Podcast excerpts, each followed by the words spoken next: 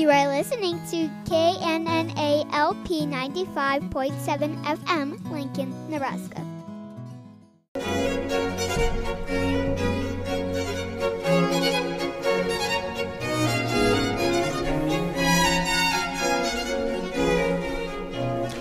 there seems to be a perception among Christians that Lutherans are somehow against holy living or against good works.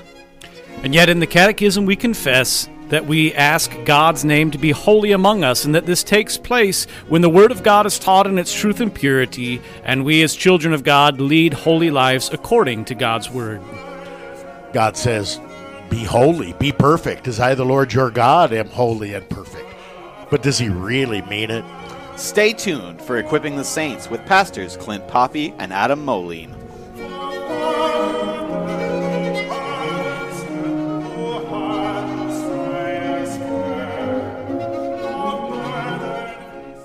Welcome once again to Equipping the Saints. Pastor Clint Poppe, Pastor Adam Moline, Vicar Noah Kerstein. We serve the saints at Good Shepherd Lutheran Church in Lincoln, Nebraska.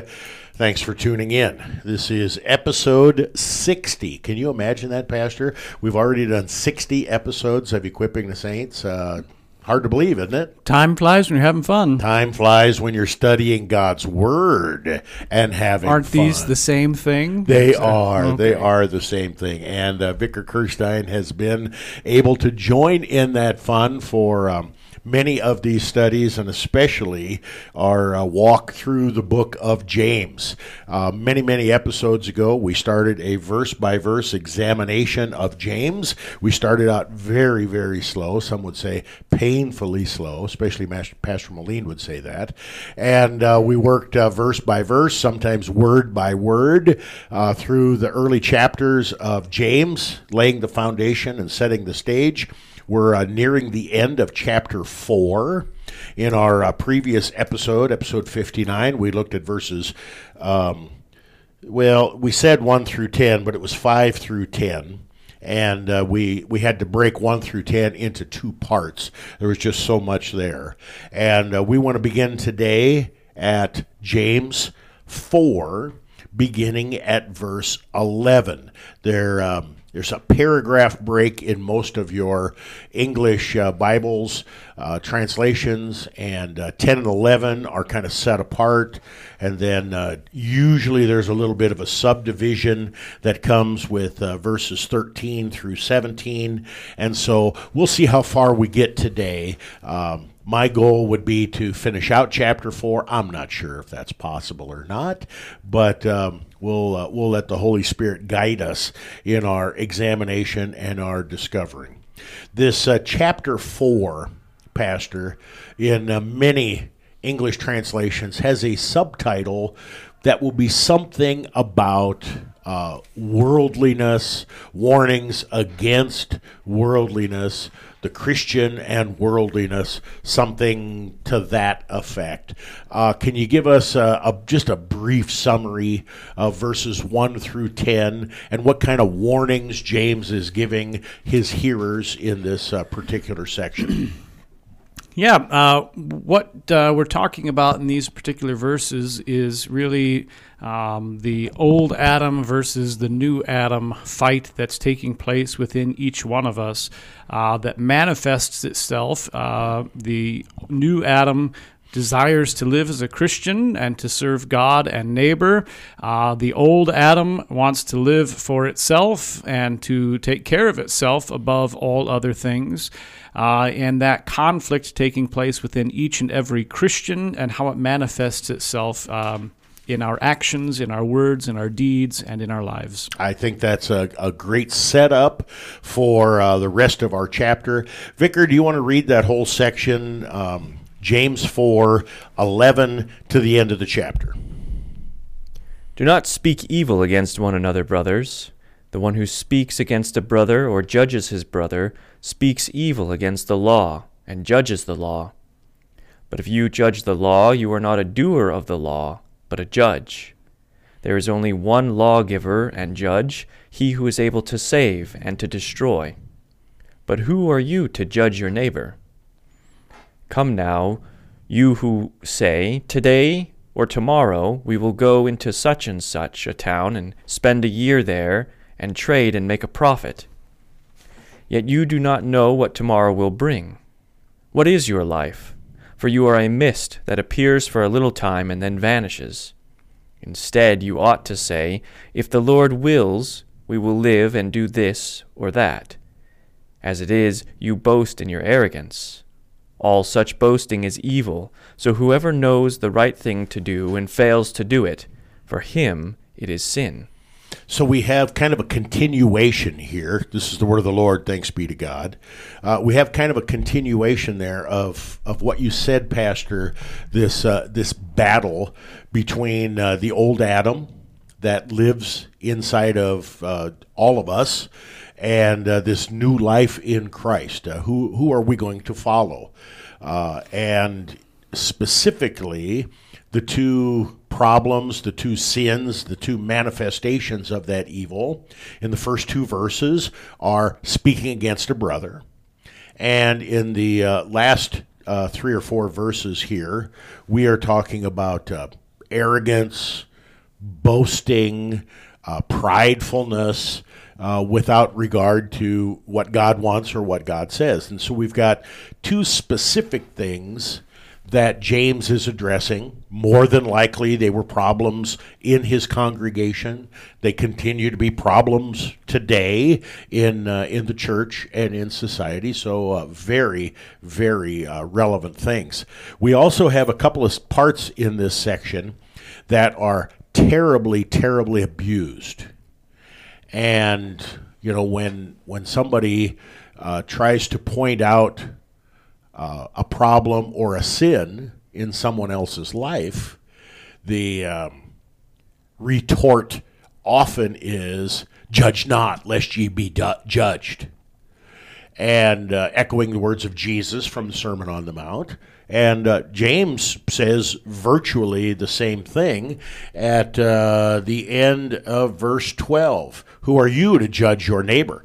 And so we want to put that in the proper context of all of Scripture because we're talking about a very specific kind of judging that James is talking about here. And I think that that just goes over the head of most people. They're quick to go to that last sentence and not pay attention to anything that comes before.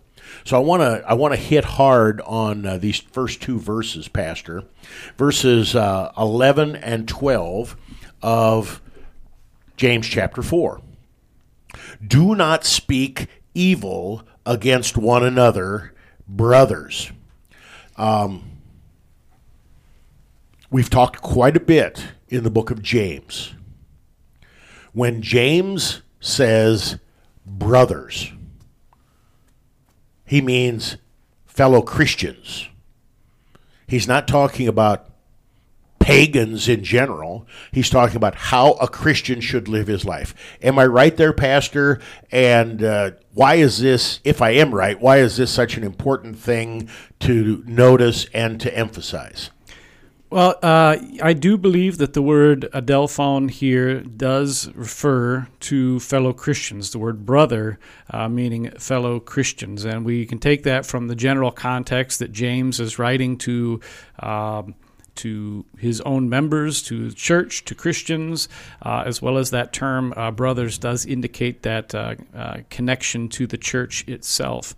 And so we have to understand that's who he's talking to. And we've been uh, talking about that throughout the entire book. He's talking to Christians, that Christians ought to bear fruit. And that's not your earning your Christianity by doing good works, but you are a Christian and thereby you do these good works.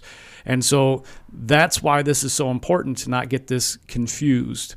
Uh, I think really interesting here, I don't know if I answered all the question or not.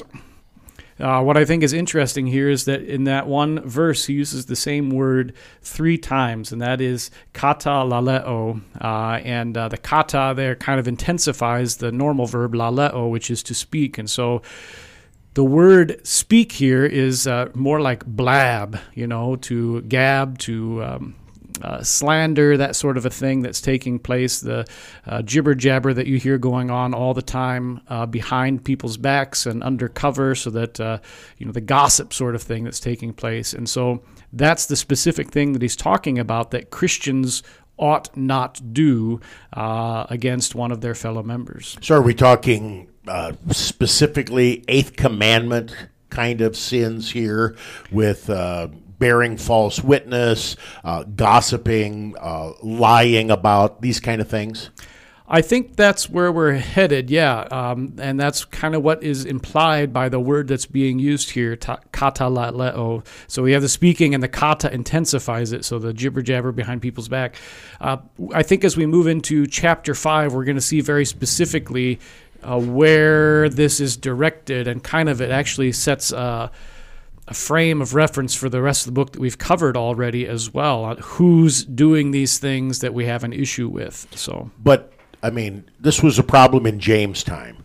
We, we really don't have this issue today, do we? yeah, thank God, right? Nobody uh, My, gossips. my tongue is firmly planted in my cheek. Yeah, no, it, it is a problem that we have now, and even within Christian congregations, you see this taking place, and that's why James is uh, addressing it directly, um, and even um, teaching us how we ought to live here in our modern time. Vicar, I'm going to ask you a question, and uh, you can punt and defer to Pastor Moline if you want. But throughout the scriptures, throughout the book of James, the Holy Spirit, in talking in general terms to Christians, often uses the male gender, the male term, brother. Um, it's implied brothers and sisters. Some translations add sisters in, even though it's not in the text. Um, why is it significant that the word brother is used here when referring to fellow Christians, both male and female? That's a good question. Um, in short, boy, there's a whole lot that could be said about this, but in short, what it means for Christians to be brothers is that this is a this is a familial term, right? This has to do with the family of God, and we have been made sons of God through holy baptism, and we are now Galatians 3. in we now are inheritors of the things which Christ provides for us and has won for us. Aha! So we have we have some uh, heir H E I R inheritance implications whenever that uh, brother word is used. Keep going. right? And because we have been baptized into Christ, Christ is our brother, and we are sons of God. God is our heavenly Father, and this sets up the relationship that we have to one another is that we are sons of God and brothers of Christ, and by that we are also brothers to one another. And so the Holy Spirit has in his wisdom, chosen to address the whole Christian congregation through this word, brothers. And it teaches us about the salvation that we have in Christ. And so when modern translators throw in brothers and sisters, um, you're actually losing some of that teaching.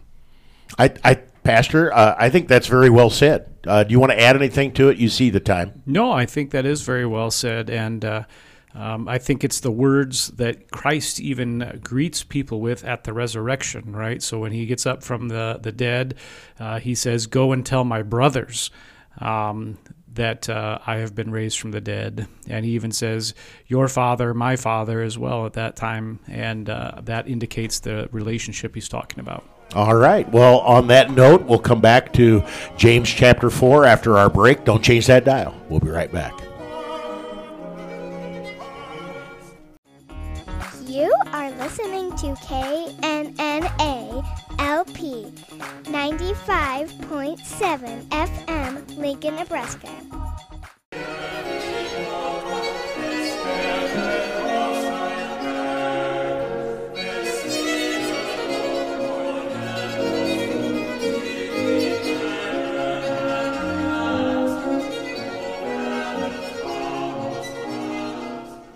Welcome back to Equipping the Saints. Pastor Poppe, Pastor Moline, Vicar Kerstein. We serve the saints at Good Shepherd Lutheran Church in Lincoln, Nebraska. Thank you for joining us as we are working our way through the Epistle of James. Uh, we are in the section James 4, 11 to the end of the chapter. Uh, concluding thoughts on warning against worldliness. Verse 11 of chapter 4 says, Do not speak evil against one another, brothers. Uh, and we uh, we emphasized uh, what what kind of speaking evil we're talking about. It's like uh, gossip on steroids. Um, it is a slanderous kind of talk directed against a fellow Christian, and this should not be. We, uh, we also talked about the importance, the significance of that word brothers, and uh, the imagery that the Holy Spirit gives us that gets watered down when we make that a generic term or say brothers and sisters or whatever. The second half of verse 11, Pastor, the one who speaks against a brother or judges his brother speaks evil against the law and judges the law. But if you judge the law, you are not a doer of the law, but a judge. Now, one of the things I noticed in my preparation, Pastor, and uh, may be surprised that I prepared for this, but uh, one of the things that I noticed is that what is translated in the ESV and several other translations as the law is not the law in the Greek. It's just law. Now, that does not read very smoothly. It does not translate very smoothly. But it appears to me, and I, I really would love uh, your comments, and Vicar, if you have any comments as well, I really would love your comments on this because normally when James is talking about the law, he is talking about the Mosaic law. He is talking about the Ten Commandments. He's talking about the ceremonial law. He's talking about uh, things that pertain to the Jewish life. But here, it appears to me that he is talking about not the specific Ten Commandments or the moral law of the Jews, but he's just talking about law in general. So, am I making too much out of this? Uh, what are what are your thoughts? Yeah, that's a complicated question to answer. Uh, in the simple sense, the definite article is not in there, right? So it does not have the definite article before any place that it puts the law. All right, so it could be a law, it could be the law. What the question would be uh, in all of these uh, translations is uh, is it implied by the use of the word namu, uh, namas? Is it uh, meaning just a generic law, or is it talking about the well known law?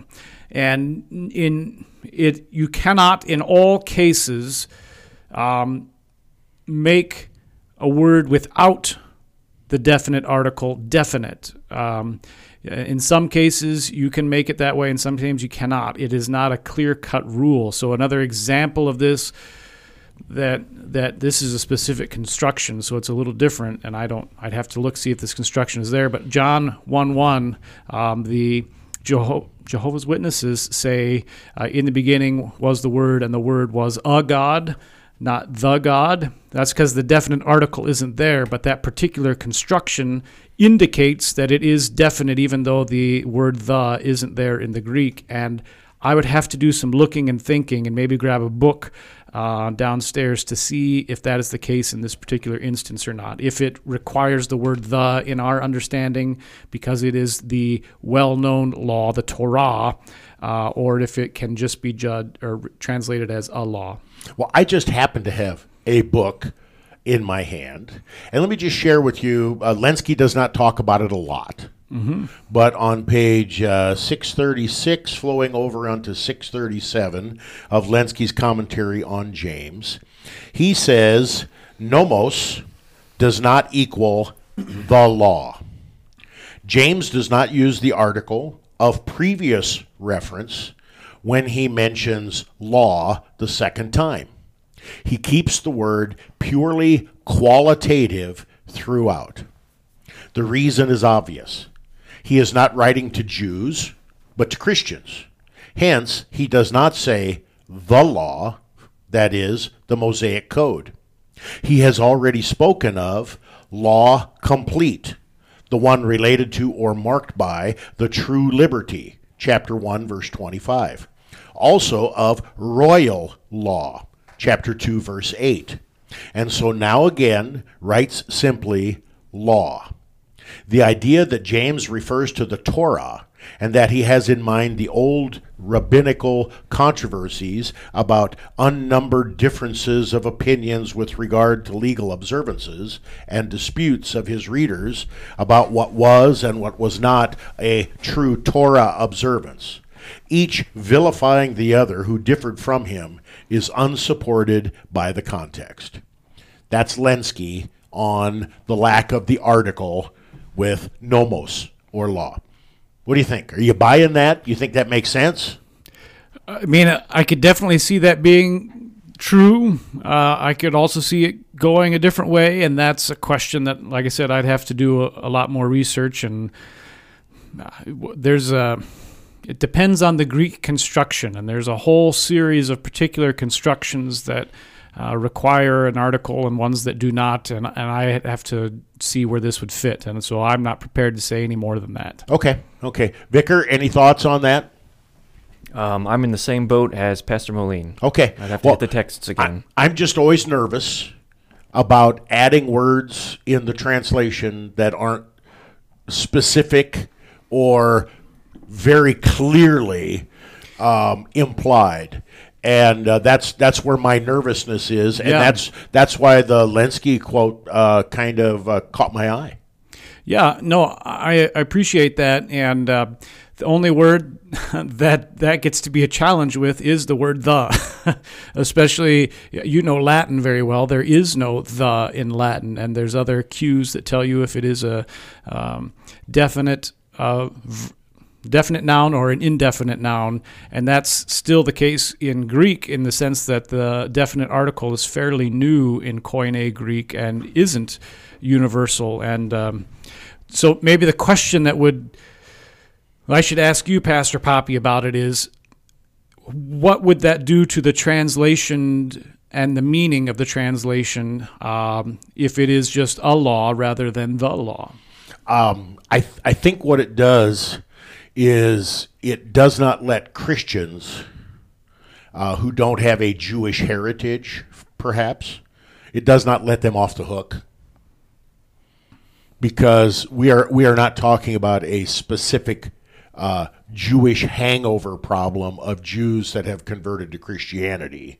We are talking about a universal problem that is for all Christians, whether you are a former Jew or not. That that would be my again very off the cuff kind of a comment here uh, with regard to this, and um, you know it's a it's a general universal law from God that uh, speaking against a brother is, as we're going to get into, in effect, setting yourself up as judge and jury. And so you are rejecting God as God. If if I'm if I'm say if I would say to Vicar uh, as soon as you walk out of the room, you know, I I can't believe that Pastor Moline drives a Ford. What the heck is he doing? Doesn't he know that Chevy and Dodge are the the vehicles of the working class, and it sends a message that when you're driving a different vehicle, uh, that you believe in God, and you know s- some nonsensical thing like that. But if I'm having this conversation and I'm running you down because of some silly choice, I have set myself up as judge and jury on you and your actions. Uh, or did you see that Pastor Moline rode his bike to church again? Who does he think he is? Oh, he's just trying to he's just trying to show off, you know, that that he's more physically fit than uh, you and me, Vicar, and uh, that he's virtue signaling because he wants everybody in town to see the bicycle riding pastor. See, I have set myself up sinfully as judge and jury over an action that you are doing that, depending on, I mean, as if I could read your heart, could or probably is a good and God pleasing thing. Yeah. Now, I suppose your heart could be in the wrong place, but uh, that's not for me to say. I, I think that those things are what James is talking about. I think that however we translate the word nomos here, we can we can come to that same conclusion. And finally, to defend myself, uh, two things: you drive a Ford also, uh, and uh, the reason I ride my bike is because it costs six dollars every time I drive to work and back home. Uh, so the bike saves me money from driving that Ford. Uh, yeah, there, there are homes available closer to church if you want to downsize. There we go. Yeah. All right, enough of that silliness. We uh, we touched on this topic, and uh, I want I want to uh, I want to make sure that our hearers are crystal clear on this, Pastor. How is speaking against a brother setting yourself up as judge and jury against that brother? Yeah, I, well, I think you were just kind of explaining this, right? Uh, a minute ago, uh, when you speak against the person, um, and you're doing it as a blabbing behind their back or to someone else, or uh, I mean, the the word blabbing, that intensifying of the speaking means you're telling everybody about it. Um, what you're doing is that you are in effect setting up a comparison between yourself and that other person in regard to the specificity specific the specific there's a good word of that particular lie Specificity, I can't even say the word either. All morning. right well, the vicar's laughing at us both so we'll make him say it here in a second practice vicar um, you're you're comparing yourself to them and saying, "Look, they're not as Christian as I am because of X, Y, and Z." Uh, you can do it the other way around too, right? And say, "Well, um, this really isn't against the law, and uh, uh, and so this thing is okay. It's beautiful, right? This is what we see a lot of in our world today. In either case, you're speaking against the law um, to either justify yourself or to slander your neighbor." Vicar, when it says, um, but if you judge the law, you are not a doer of the law, but a judge. What does it mean to be a doer of the law? That seems like kind of a an odd or unique way to talk about a Christian. I believe we talked about this earlier in James. It's like a doer implies that you are following, right? You're you're obedient to the law. You are subservient to the law.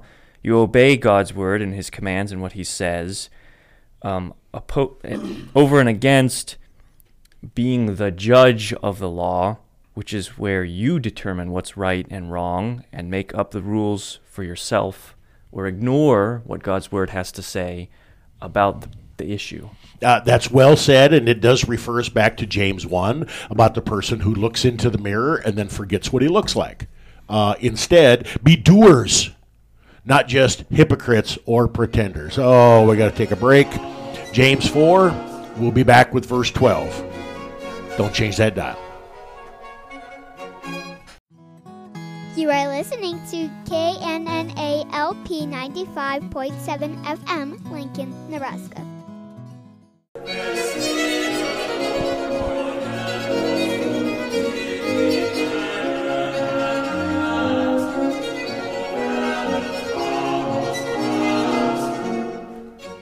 Welcome back to Equipping the Saints. Pastor Poppe, Pastor Moline, Vicar Kerstein. We serve the saints at Good Shepherd Lutheran Church in Lincoln. If you're in the Lincoln area, come join us for worship. We are located just north of 40th and Old Cheney in Lincoln, Nebraska, on the south side of town. We gather each Sunday at 8 and 10:30 with Sunday school for all ages in between. Wednesday evening service year round at 6:30. All of our radio or all of our church services are broadcast live on KNNALP 95.7. If you're outside the listening area, you can download the app or listen on our church web or radio website, thecross957.org. We love your feedback as well. Uh, we are. Um, I suppose we've bogged down, or as Pastor Burnt used to say, hey, there's a name from the past, uh, we have parked the car uh, a little bit longer at James 4, verse 11. It's a long verse, and there's a lot of stuff in there. We have. Uh, we have talked about uh, what it means to speak evil against one another. We've talked about what it means uh, to be a brother in Christ. We've talked about if there is a difference between law and the law. The one thing we haven't really talked about yet in verse 11, Pastor, uh, and I alluded to it earlier, but uh, this judging part and we, when you judge someone else, you're setting yourself up as God. You're setting yourself up as judge and jury. It's like you have better words, ideas, thoughts than the Lord uh, has. And then as we flow into verse 12, there is only one lawgiver and judge.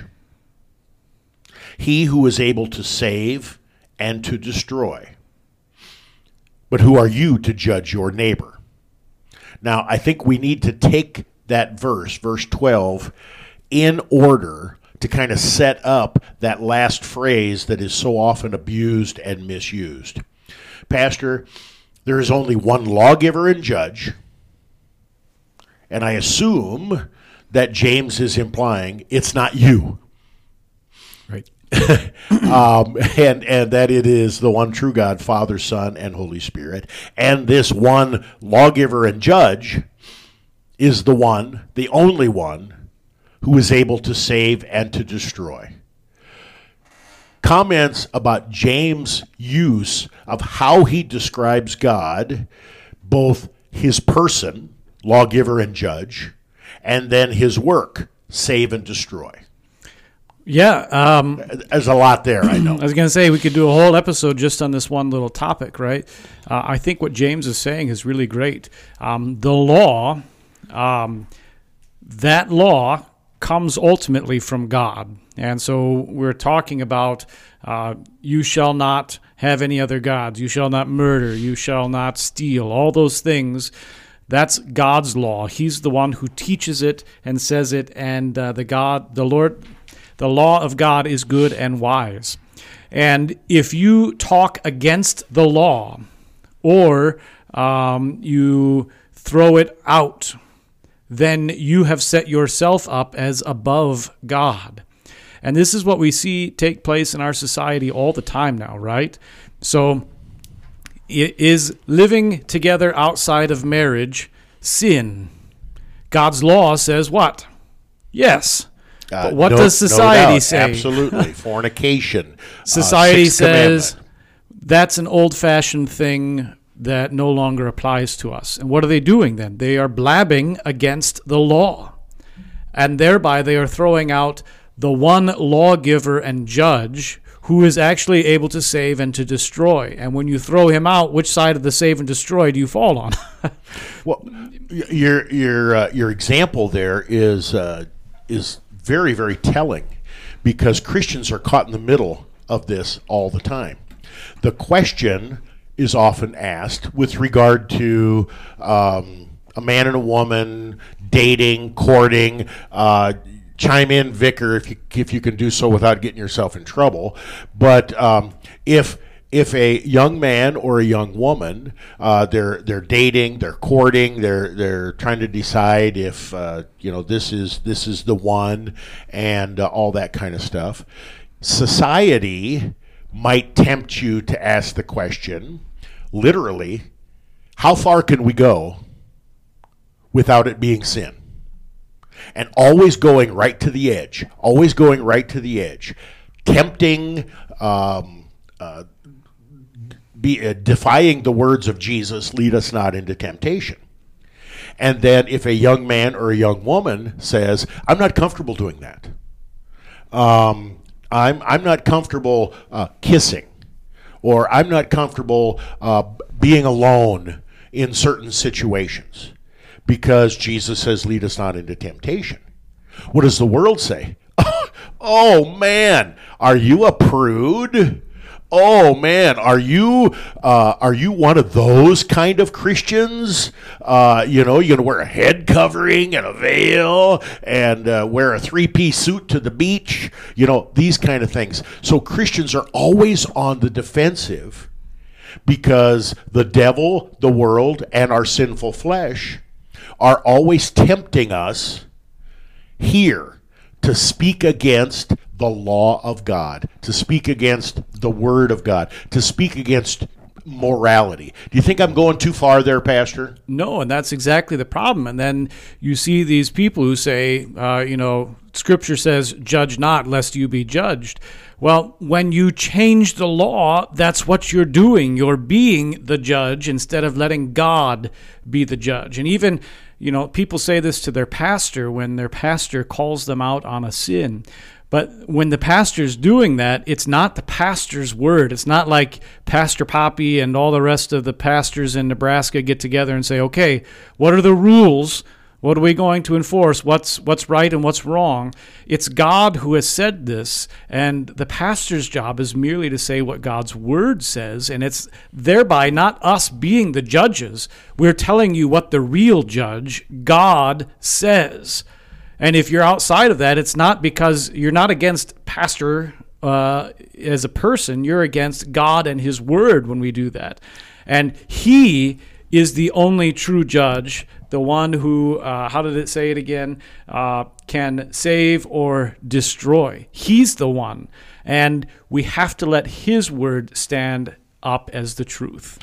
You, you you spoke eloquently there, Pastor, and I, I love everything you said. You directed your comments primarily, not exclusively, but primarily to the pastoral office.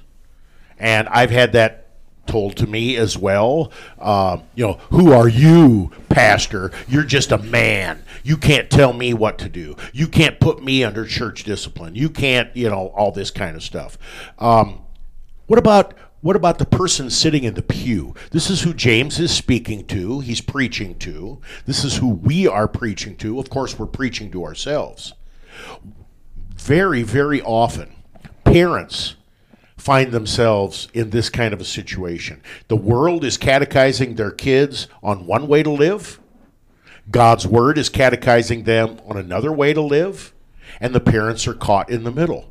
What about uh, same thing goes for neighbors, for ch- fellow church members, for employees and employers. Uh, all of these, all of these things where faith and our lives, our vocations, intersect.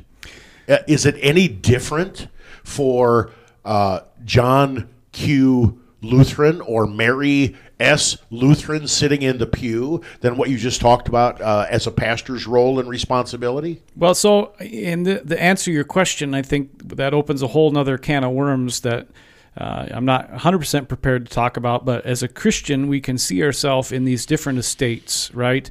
So we have the family, which is the first one, right? And uh, within the family, there's authority and there's parents and there's children, and all these things are laid out in that particular estate.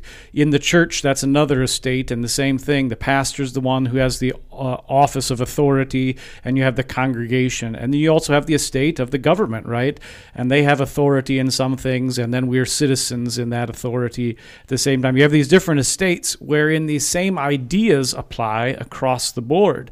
And we live in all three of these estates, and we probably should should spend more time teaching and talking about those things. Um, like I said, I'm not completely prepared on that particular topic right here, right now, but that's the truth across the board. So when the pastor says, here's what the law says uh, in the estate of the church, that's God's working through that law to uh, affect someone. And a parent ought to do the same thing in their own home.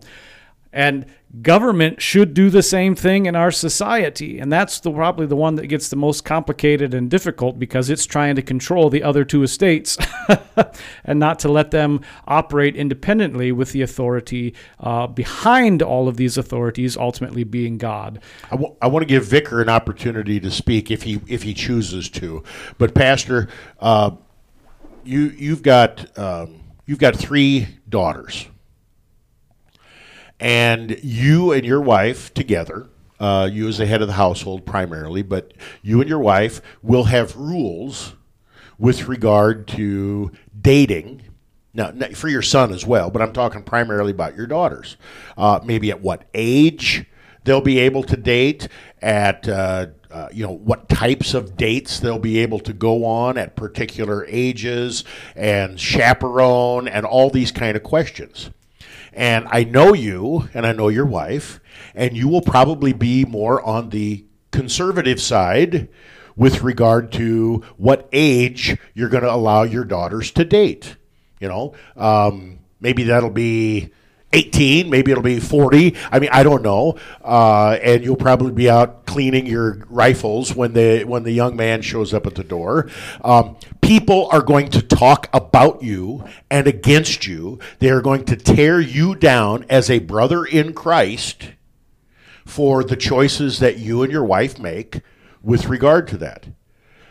You, as a Christian, have a right as i'm as i'm reading james 4 11 and 12 you have a right to speak up and to defend god's word with regard to your choices. That's kind of where i'm going with uh, with this thing about applying this to the person sitting in the pew. Am, I- am i am i tracking? Am i making any sense? Yeah, and that goes back to The- these the estates, estates. You- where you I, are- as the father and husband in my family, have a God-given authority um, to to teach and train my family in a particular way. you have And- jurisdiction in your family Yes.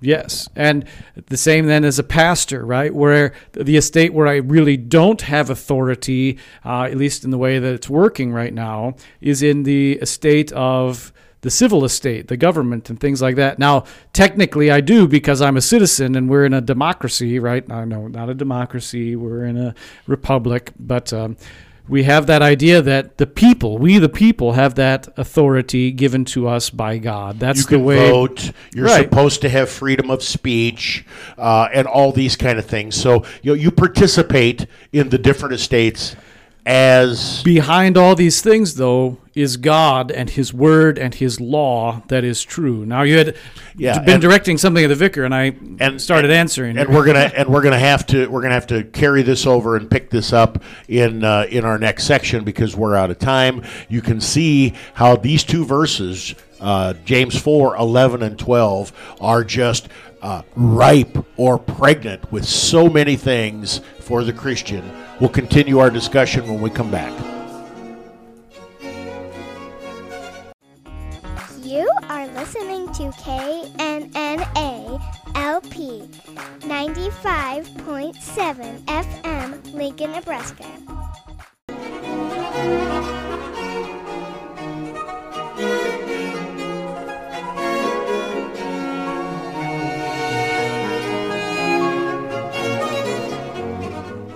Welcome back to Equipping the Saints. Pastor Poppe, Pastor Moline, Vicar Kerstein. We serve the saints at Good Shepherd Lutheran Church in Lincoln, Nebraska. Thanks for tuning in.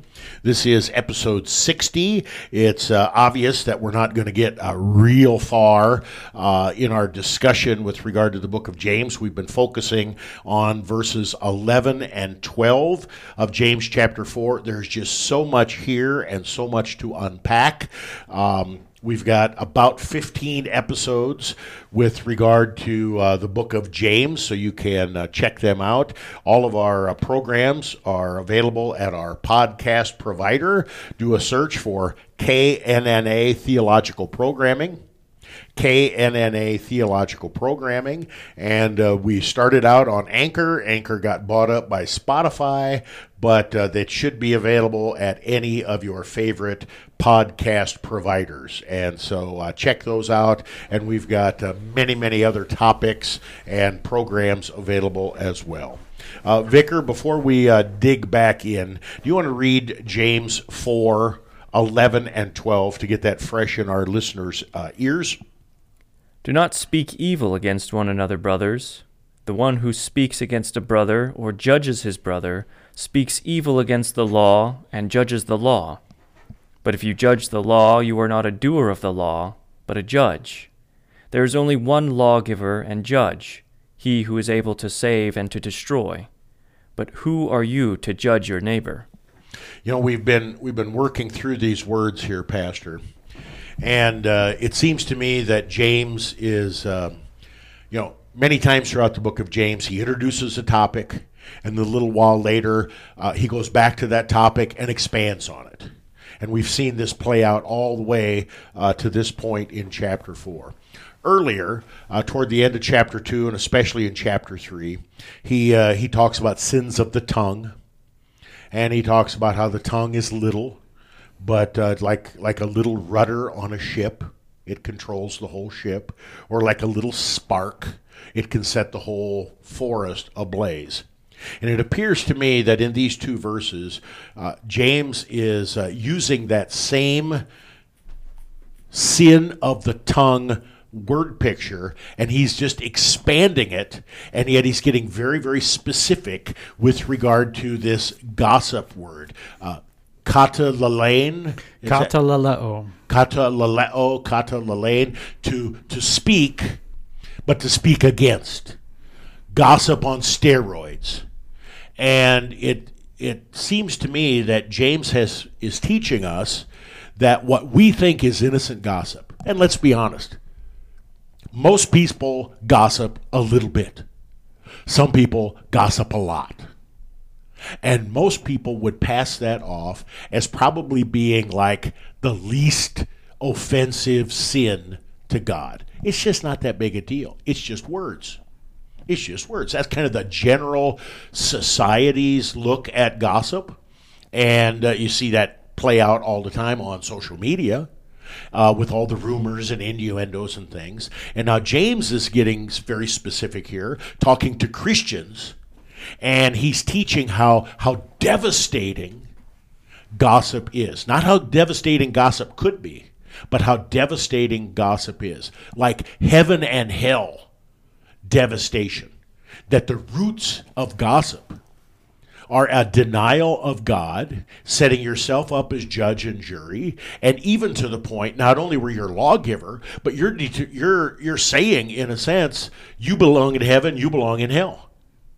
And that all of this is wrapped up in verses 11 and 12. I've been I've been chomping at the bit to get Vicar's comments and impressions here. Uh, Vicar, first of all, do you think I'm overstating that case?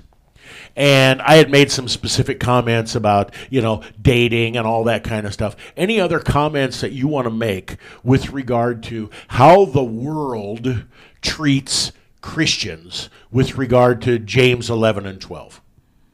The floor is yours. I don't think you're overstating the case because right there in verse 12, James goes, There's only one lawgiver and judge. He is able to save and to destroy. So this is a matter of eternal consequence, this whole speaking against one another, gossiping against one another. Um, as far as relationships go and stuff like that, um, you can just see how the societal pressures always against Christians and even among Christians in judging how they think a relationship should go. It seems to me that the trend is always go as close to the limit as you can, get right up to the edge of the cliff, and well, that's where you should be as far as um, obeying God's law. Always push the limit, always go and, right to the edge. And that's not limited to dating and sixth commandment kind of thing. Right, that's everything. That's everything. That's whether you're doing your taxes. That's how fast you drive down the road. Uh, it's uh, uh, what you do with your eyes when you're driving down the road on a hot sunny day and uh, scantily clad people are all around. I mean, it's every aspect of life. Go to the edge. Go to the edge, and that edge is always changing. Right, and it is it really a Christian perspective or a Christian idea to always go right to the very cusp, right to the very edge of sin and say, Yep, I'm good right here. Maybe one little toe hanging off the edge of that cliff. Uh, or should we be a little more reserved in our approach to these things and give no appearance of evil and uh, protect ourselves in that way and not lead ourselves into temptation? Which is what we pray that the Lord would not do. And, and in so doing, uh, we've talked about this before, we're talking about a proper Christian piety. And the world immediately, and even some Christians, would would see someone who's exercising even a small amount of Christian piety and immediately belittle them, gossip about them. Oh, what a pietist! Oh, you know how easy it is for any of us to fall into that trap. And and the, I the think drunken peasant can fall off either side of that horse. that's exactly right. And so I think we need to we need to be constantly reminding people of the three estates, of what God expects of us in that individual estate or in our vocation in that estate and what a proper Christian piety looks like. And we, we uh, as as you would say pastor, we have much freedom in that. We have much freedom. And we shouldn't be judging other people uh, in their freedom as long as they're not crossing the line with regard to God's word. And then we have a duty to speak up. And that's the interesting thing, right? When someone gets close to the edge or crosses over. So, uh, say, say some. Let's. I mean, we're talking back again about the pastoral office in this example, but say the pastor says, "Yes, the thing that you've done." goes over the line it is sin how often in our world today does it get turned around and say who are you to judge right um, the sexual ethics issues that are in our world, uh, the response Christians get is, "Who are you to judge?" Um, when a criminal has robbed a bank, you know, who are you to judge? They, you don't know their life circumstances. Well, that's the whole thing, right? Uh, we're not the judge. God is the judge, and He has said what's right and wrong. And those words get used the wrong way over and over and over again. And that's what our response needs to be. It's not me. This isn't my decision. This isn't what I'm saying. This is what God is saying. You know, you know how often I say that in uh, premarital counseling with couples? It's not me. if it was up to me, we wouldn't be talking about X, Y, and Z. Uh, we would just completely avoid it. But it's God's word, and it's clear, and this is what it says. And to be a faithful pastor, and by extension, Father, to be, to be a faithful ruler. Christian or whatever your vocation is, you need to know what God's word says, and you need to speak what God's word says. We speak the tru- truth in love, uh, Ephesians 4. And yet, this this is all wrapped up in these two verses here. I've got a, a little section here with regard to this judging. And you know, you've talked many times about how James is often echoing Jesus' words from the Sermon on the Mount in uh, this wonderful little epistle. Uh, this is uh, Lenski, bottom of page 637, flowing over to the next page. The final question is crushing, and he's referring to, but who are you to judge your neighbor? Often taken out of context. The final question is crushing. Thou, whose position is at the side of thy brother, at the side of thy neighbor, thou who shouldst be a doer of the law, whom maketh thou thyself as the one that judgest thy neighbor. James uses the thought that Jesus expressed in Matthew 7, Luke 6. Paul uses it in Romans 14. This flagrant, arrogant judging usurps God's authority, sets aside his law and judgment, and preser- presumes to set up law and judgment of its own. The articulated uh, participle, ha kurion, is a predicate apposition to thou as the one that judges. So he's saying to gossip about your neighbor is the absolute worst kind of judging that you could possibly do. And then he goes on. James himself states the kind of judging he refers to, na- namely katalalain, running down a brother. To think that this refers to all judging would destroy the entire epistle, as well as all apostolic denunciation of the sins of the readers.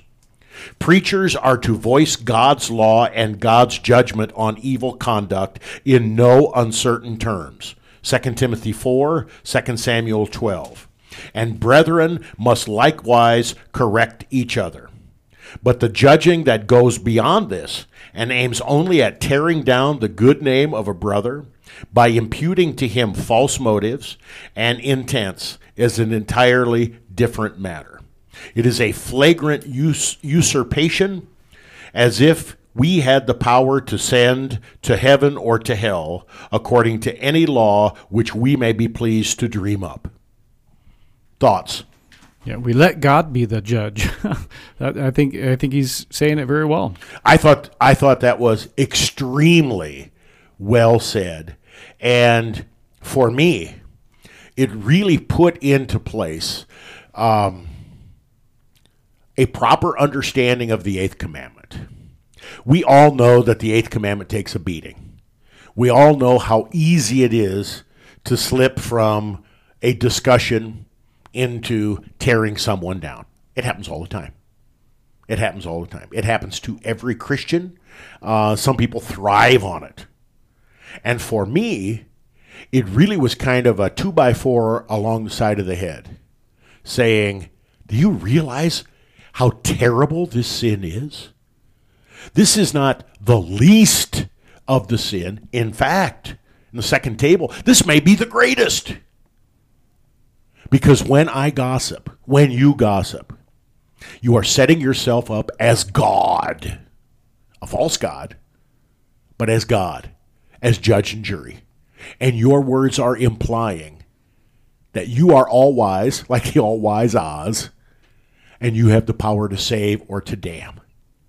Holy camole. This is serious stuff. Pastor, we're about out of time. I'll give you the final words on uh, verses 11 and 12 of James 4. And that's why I think we need to repent, right? The things that you just said. Amen. And that's we repent of ourselves, of our sin, of our gossiping, and we trust in the mercy and grace earned by our Lord on the cross to forgive those sins. And that's our only hope for salvation. That's our only respite from this world. And uh, there's no one, no, not one, who is above that repentance and faith. And Christ Jesus has paid with his life, death, and resurrection for all of our sins of the tongue and for all of our katalalain, berating and belittling our brother. Um, thanks be to God for the peace that he brings. We'll be back in James 4 when we come back next time. Thanks for listening. On behalf of Vicar and Pastor Moline, God's richest blessings in Christ. You are listening to KNNALP 95.7 FM, Lincoln, Nebraska.